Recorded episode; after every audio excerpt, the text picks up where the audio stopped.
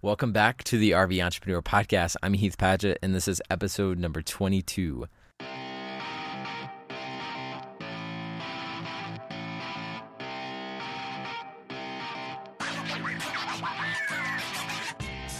Today on the podcast, I'm talking with Kate Mullen. Kate travels full time in her Winnebago Travato Class B van and has been on the road now for over a year and a half.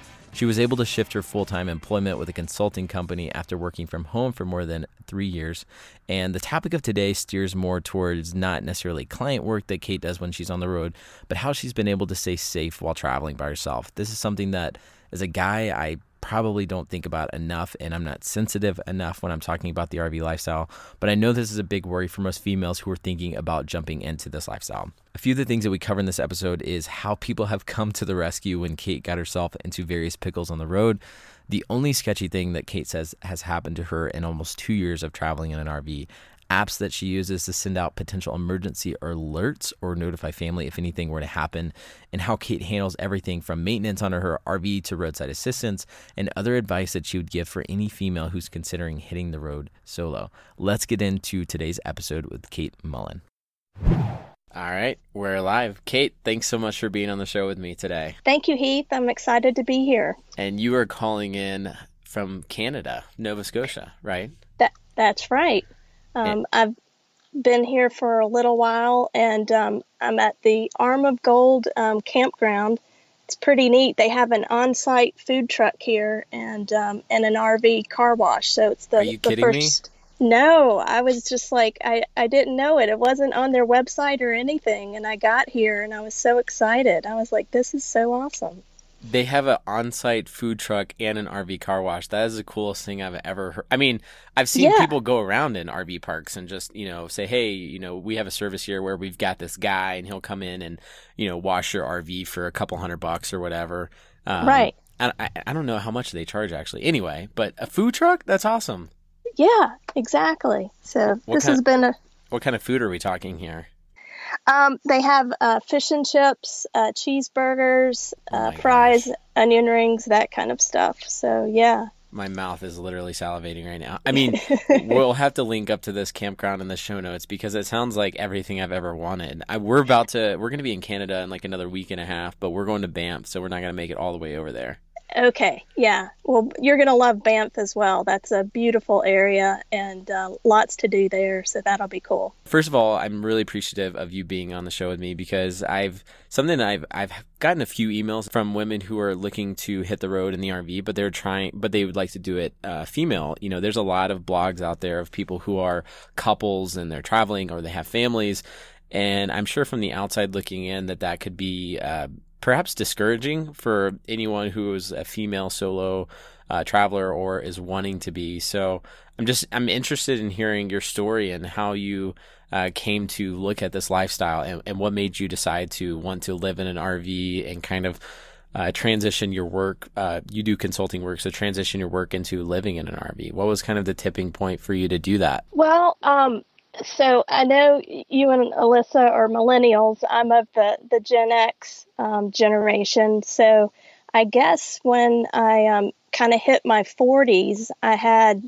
I don't know if you'd call it a full blown midlife crisis, but sort of just a, a pause where I just felt deep inside like something was missing, even though on paper everything, you know, looked like it, it should be fine. Um, you know, had a house, a job. I was in a relationship of 10 years, um, going on vacations. And, but I guess I had gone on one of my vacations and I was like, man, you know, you work the whole year just to take a couple weeks off and you're just working all the time for this stuff. And I somehow wanted to get out of that cycle and have more experiences and be able to follow some of my passions.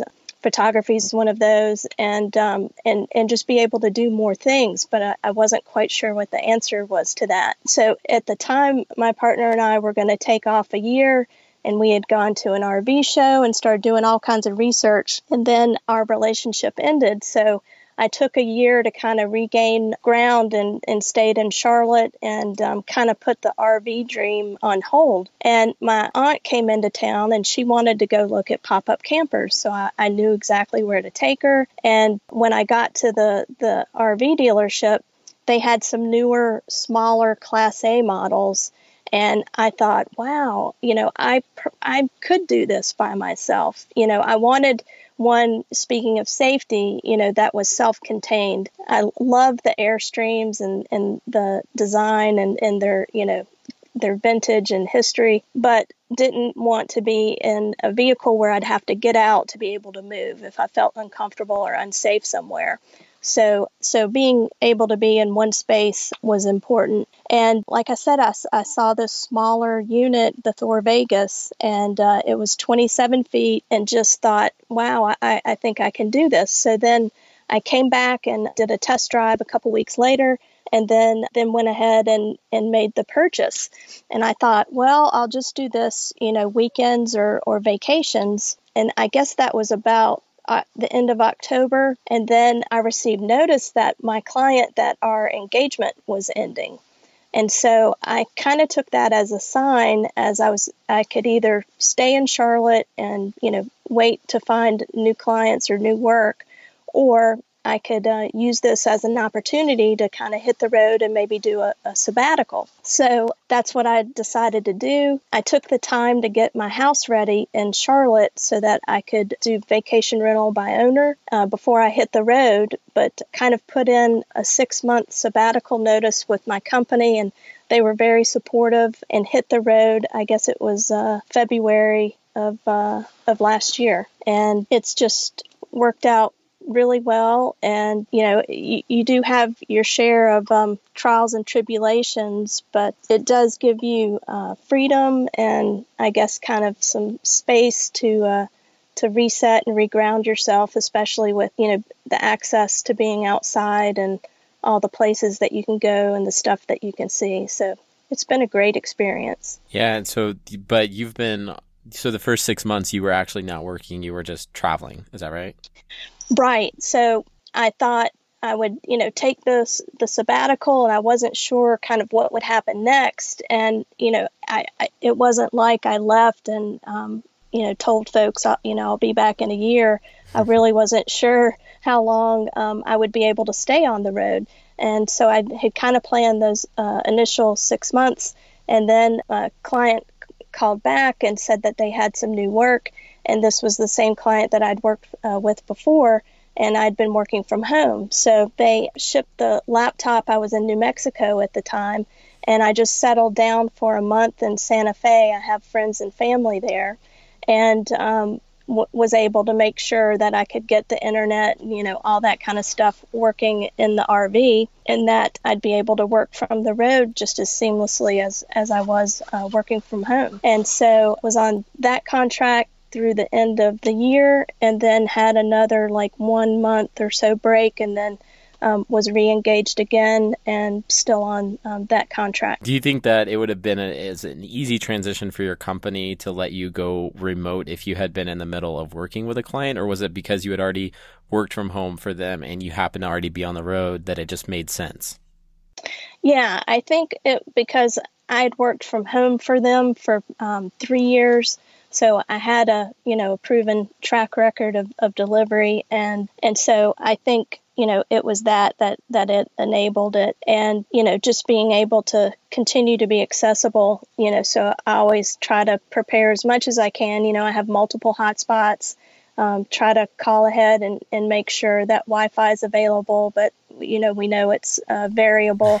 At, at the at the campgrounds it's uh, not always there but um, like I said, I've, I've got uh, multiple hotspots. I've got um, two phones. You know, try to you know be prepared for whatever's uh, presented. But but pretty much uh, Monday through Friday during normal work hours, I try to align to the uh, Eastern time zone. But some of my team members are on the West Coast and just be available. And I'm working from the the RV just like I would if I were at home. Yeah. And what is and since you started working with them like a year ago, what does your travel schedule look like? How has it changed? Are you in places for longer periods of time? Yeah, so I almost spend um, it's it's pretty much a project plan just to map out where I'm going and, and what I'm going to do. So the you know the weekends are my repositioning uh, time as well as any time to get out and do sightseeing or um, my photography work. So I'll try to stay in in in a place so at least I have a free weekend so I'm not traveling before I, I move on. So it takes a, a lot of planning to you know map out my stops and uh, and where I'll be because you know I, I, I do like try to cover a lot of ground and see a lot of stuff while I am on the road. So I, I really pack it in. Yeah, I mean, you on your on your blog, uh, the road less the road to adventure.com, right? Yes. On your blog, you talked about how you were kind of when you were in this transitioning period, you had just came out of a relationship, and you were thinking about hitting the road and just kind of figuring things out that you were getting burnt out in your office job and just the whole corporate minutia of everything. So how has how has just like your life and your outlook on everything changed since you started traveling in an RV? I mean, do you feel like your work is of the same caliber, uh, but you're just happier, or I mean, how how has things changed for you? I think well, working from from home helped a lot and started, I guess, resetting my stress level versus being in the office all the time and kind of on call all the time. And and and going back, I I had been full time with the company at that point, and going back to my consulting roots helped ease the stress. Um, but you know, I, I, think it's it's just it's been dramatic, especially having the sabbatical. You know, I, I really had the taste of freedom during those six months, and uh, it was amazing. And so, I think you know, being able to you know try to reposition into you know something that you start yourself is really helpful in that you're more in control of your time and you know where you spend your efforts. But you know short of that i think you're removed from the politics of of corporate life a little more and you're able to work and look outside your window at all these beautiful places. So that certainly helps a lot. So it's just hard to put into words but but it's been a, a big change. I feel much more centered and grounded and and uh, and much happier since I've done this. You get to spend a lot more time with your chihuahuas. Yes. I do. Cute little dogs. Yeah. Uh, so are those your protectors too while you're on the road? If anybody comes up, they just they just bow up to them and uh, they everyone runs away screaming. Definitely. They're uh, they're full of attitude. They're uh, they're Chihuahua dachshunds, so uh, I I say they, they have the double dose of, of attitude. But they're they're they're good company as well as good protectors. Going back to your experience as a as a female solo traveler, what kind of advice would you give other girls slash women who are hitting the road full time by themselves in an RV or not in an RV? Well, I would say you know definitely do it. It it seems like it's this big unknown, and you know all of these things could happen, and you know I every time something has happened to me on the road, I, I call them my road angels. Somebody appears. It's just, it's amazing how, I guess, wonderful the country is. You, you, you see on the news all this negativity, and, and it's kind of easy to think that, you know, there's all this bad stuff out there. But it really is just a wonderful country, and, and everybody has been willing to help. And the RV community itself seems really special and uh, everyone looks out for one another. When people know that I am traveling alone, they'll take you know extra watch uh, for me or, or, take me under their wing. I've uh, had people invite me, you know, out to dinner. You know, they uh, have helped when I was stuck and getting some RV repairs. I had folks take me out to laundry or out to dinner to go run errands and stuff like that. And then just weird stuff when I had the Class A and was pulling the the Mini. I had gotten the GPS said to turn down a road, and it was uh, in Florida, and it was one of those kind of marine park uh, uh RV ish neighborhoods. And I got down to where it said to turn left, so I could kind of do a U turn through the neighborhood to get back out. And the, the trees had overgrown the street that it, it had wanted me to turn down. And I was like, oh my gosh. And I was in it, I saw there was a little cul de sac there, and I thought I could make the turn and there were two people there having a conversation and I, I tried to make the turn, but I couldn't quite do it and uh, had the car on a tow dolly at the time. So I, I was trying to back up a little bit and inch forward and, and make the turn. And uh, this lady's like waving her arms in front of the, the windshield. And she's like, Where's the door on this thing? And she comes inside and she's like, Hi, my name's Heather. I'm a truck driver. Get out of the seat and let me let me do this. And I was just like, What are the odds of, of the two two people in the cul-de-sac. Here's Heather, the truck driver, and um, and she she hopped in the seat and uh, was able to get me turned around. Get out of the seat! I'm a truck driver. exactly. but it's just you know moments like that you know just whenever i've, I've kind of run into trouble or, or, little hiccups there there's been somebody there that was able to assist. So i think just you know being positive and you know having having faith that you'll be able to get through whatever you know because things do come up with the rvs there are challenges but you know it's uh it's cumbersome and irritating but uh but you know you move through it and and keep going and so I would say, you know, don't have fear about traveling or the great unknown. I try to give my parents a map. I put calendar invites out there for them for where I'm going to be and, and the details of the parks and campgrounds. And then I just text them when I get to places so that they know that I've arrived. So just staying in touch with friends and family so that, you know, there's someone that knows, um, you know, what your travel plans are. I think that's a good tip as far as um, hiking or um, you know doing that type of stuff, I have one of those um, GPS units. That's uh, it's called a Spot, and and so it, you can pre-program messages like I'm going on a hike, and it, it'll send out I'm okay, and you can check in periodically. But more importantly, if something were to happen, it has sort of a 911 button, and so you pay a service every month and it would send you know emergency help uh, if you needed it. So i have that as a backup as well. That's really cool. I've actually never heard of that. When it comes to moving the rv around from place to place do you do a lot of research on campgrounds to find ones with good reviews that maybe don't look as sketchy? Or how do you kind of plan where you're going to be and things like that? Yes. I, I do a lot of research. I use the uh, the rv you know campgrounds reviews um, I'll check. Which um, which uh, which website do you use for campground reviews? I I think it's. I'll send you a link afterwards, but okay. I think it's just RV campground reviews or something like that. Um, it's RV, really is it RVParkReviews.com maybe? Yes. Okay. Yes, that's it.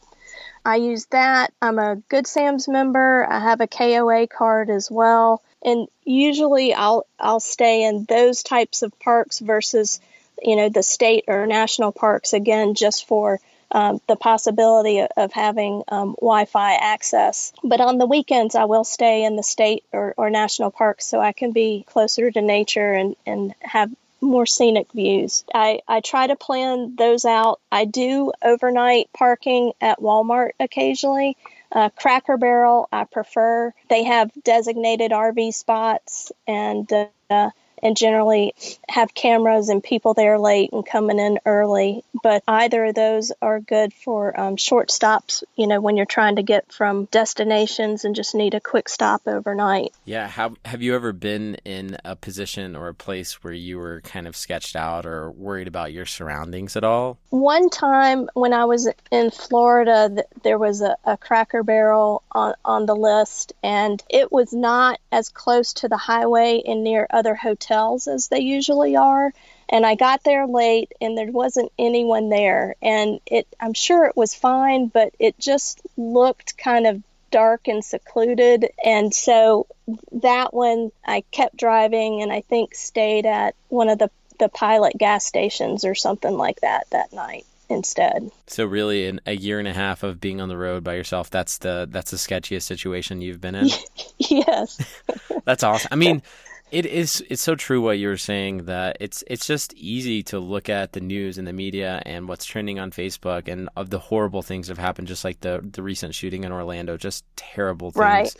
Yes. And, and, it's just easy to become jaded. And I know that that's even in itself stating that is a cliche because people always say that about the media, but it's so true because even though even if you acknowledge that that's true, you don't have anything working against that. And what I mean by that is by going around and traveling around the country, you're meeting people from different walks of life who think differently than you, who have different religious views than you, who uh, are different ages than you. Because when you're in one place, you have this group of friends and they kind of think like you do, and you've known each other for a while, and you usually don't break out of that circle too much. At least most people don't. I didn't.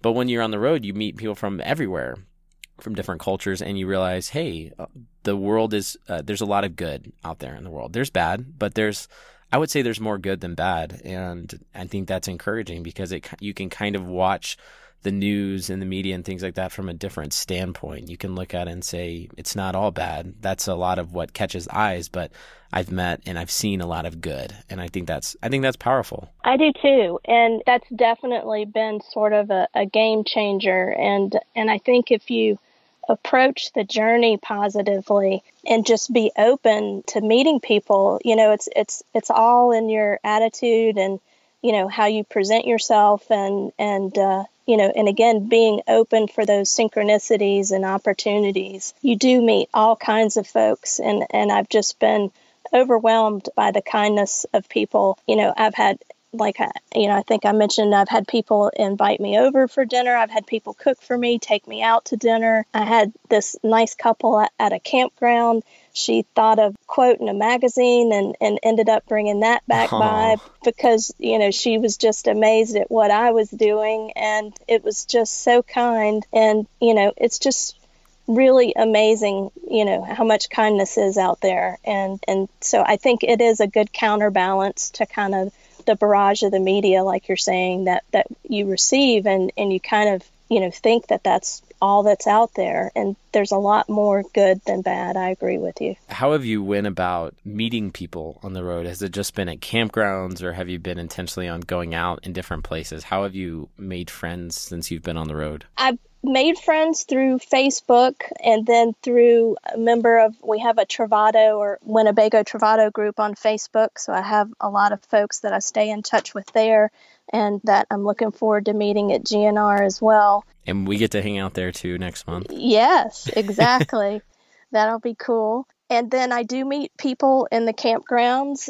And then sometimes, you know, if I do go out to eat, I may typically sit at the bar and, and eat. And, uh, you know, folks will strike up a conversation. I, I've met people that way. But I really don't go out, out all that often, generally just because I'm too busy doing and seeing and photographing things and moving around. It, it's difficult, but I have met a lot of people. That's, yeah. That, that's awesome. How do you uh, go about getting everything fixed? That was something I posted in uh, our Make Money in RV Facebook group and asking uh, people what questions they would have for female solo travelers. And one person asked, "How do you get things fixed?" I mean, I'm sure you take it to a mechanic shop like everyone else, but have you been put in situations where you were broken down or anything like that? Do you keep roadside assistance? How do you how do you handle that?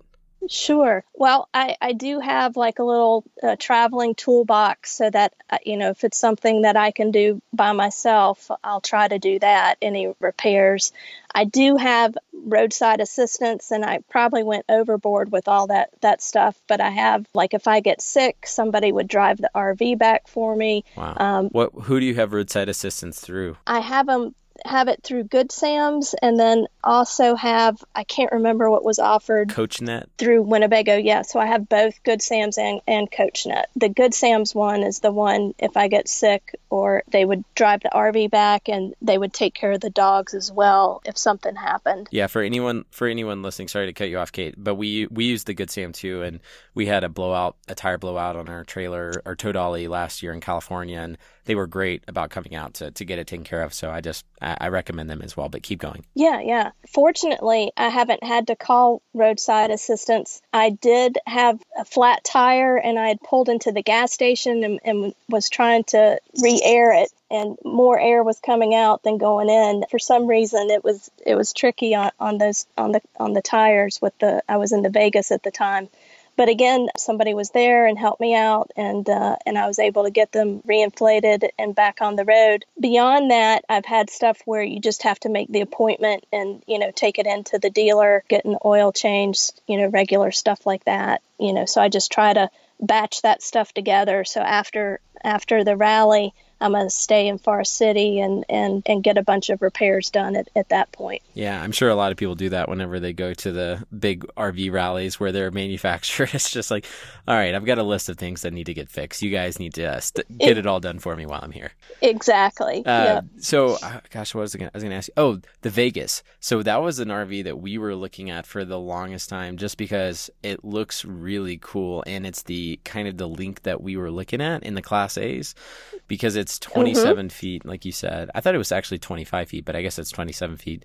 And it just is a sweet look. It looks like an RV off the Jetsons. It does. It has this huge windshield, and the view out of that, it's like you're in a movie theater or something. I mean, it's just, it's amazing but yeah, I mean, it's a it's a it's a great RV, and I really liked it a lot. And if it again wasn't for the length, once you put the tote on it and all that kind of stuff, you know, I I, I would have stayed with that. And having the the Winnebago, and what was the name of the model? The Class B that you have now? It, it's a Travato. A Travato, a Travato, yeah, Winnebago Travato. Those are mm-hmm. really cool, and they're basically they're a class B and they've got is it a couch bed that folds down in the back or is it always a bed? Well, that's the G model and so it has yeah, the Mur- Murphy bed that folds down in the back.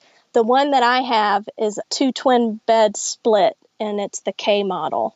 And yeah, and the interior is a little more modern than what I've seen on some of the other RVs, so I really like that. And I added some old barnwood paneling to a couple of my walls to to give it a little bit of a different look, and I'm really happy with that. Has your diet changed at all since you started traveling in the RV, or is it almost the same? It's almost the same. Now, I do occasionally break down like the food truck here and have a cheeseburger. some fish and chips, man. You're um, in Nova Scotia. You get out and eat some seafood. Exactly. Exactly. But um, but yeah, but no, I, I generally I do a lot of cooking from the RV, so I can do. You know, I've got a a propane stove and the convection microwave oven, and so it's you know just carried over what I was doing from home to the RV. So th- that really worked out well. I have a question on uh, this is totally off the off our current conversation of eating paleo and fish and chips. But what were some of the, if any, fears that you had before hitting the road? I know for me, I probably had a few big fears before we got started traveling. One was I'm afraid mm-hmm. that I'm not going to be successful. And whatever that meant to me in the moment, I think it was the fact that if we didn't travel to all 50 states and we had to come home before we finished our first trip, then I'd be a failure. Um, whether or not that was rational or not, that was a that was a fear I had. Fear of being able to you know make enough money on the road, and also I had another fear, but I'm not sure what it was. I'm just a little scaredy cat, I guess. But anyway, what kind of fears did you have before hitting the road? Yeah, I guess uh, similarly, I also had sort of like this, eh, you know, if something happened and I had to come back early or something it would be some some sort of failure on a level uh, and and I'm not sure why because again I wasn't sure how long I was going to be gone but I felt like if, if it was you know cut short or I had to come back in a couple months, then then I would feel like it wasn't successful. Isn't it so interesting how much we we worry and care about that because it's such a minute. I mean, who cares? I mean, the fact that you bought an RV yeah. and hit the road, like you're winning. You know, it's a cool it's right. a cool thing to do.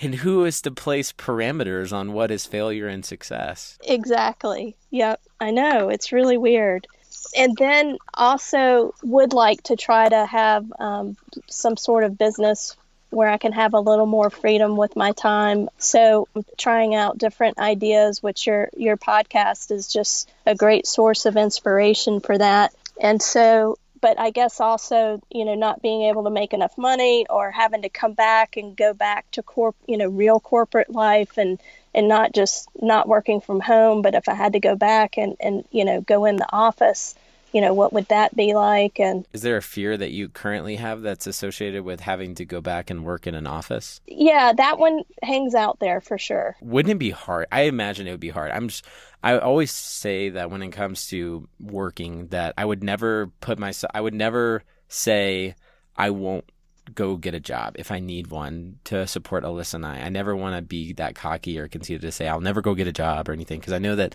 that things happen. You know, if there was a downturn in the economy or whatever, and I needed to go work, I'd go do it, and I'd be happy doing it. But that being said, I I have the same fear. I there's no part of me after you know we're a couple hour, hours outside of Jackson, Wyoming, looking at these amazing mountain ranges. I I would never want to go have to work back in an office for at least a company that I wasn't running. Right. I mean, it's just that would just be so hard. But like you, I, I, I wouldn't say I would never do that. But but yeah, it would definitely be um, be a big change to uh, to try to adjust back to that lifestyle again. What type of this is a question I, I ask in every one of these episodes, but what does success look like to you in this lifestyle? Oh wow. I guess, you know, just being kind of centered and happy and uh, and following my passions and my dreams and uh, being able to contribute you know positively to others that I meet along the way on the journey. And and I guess ultimate success would be you know finding being able to uh, to have my complete freedom and uh, be able I guess to generate income without uh, you know having to rely on on corporate work. Yeah. And i mean it's kind of it's it's baby steps sometimes too right? I mean you are right. in an ideal world, we'd all love to be able to start out or be, you know, I know you're a photographer to be able to make all your income off of photography alone.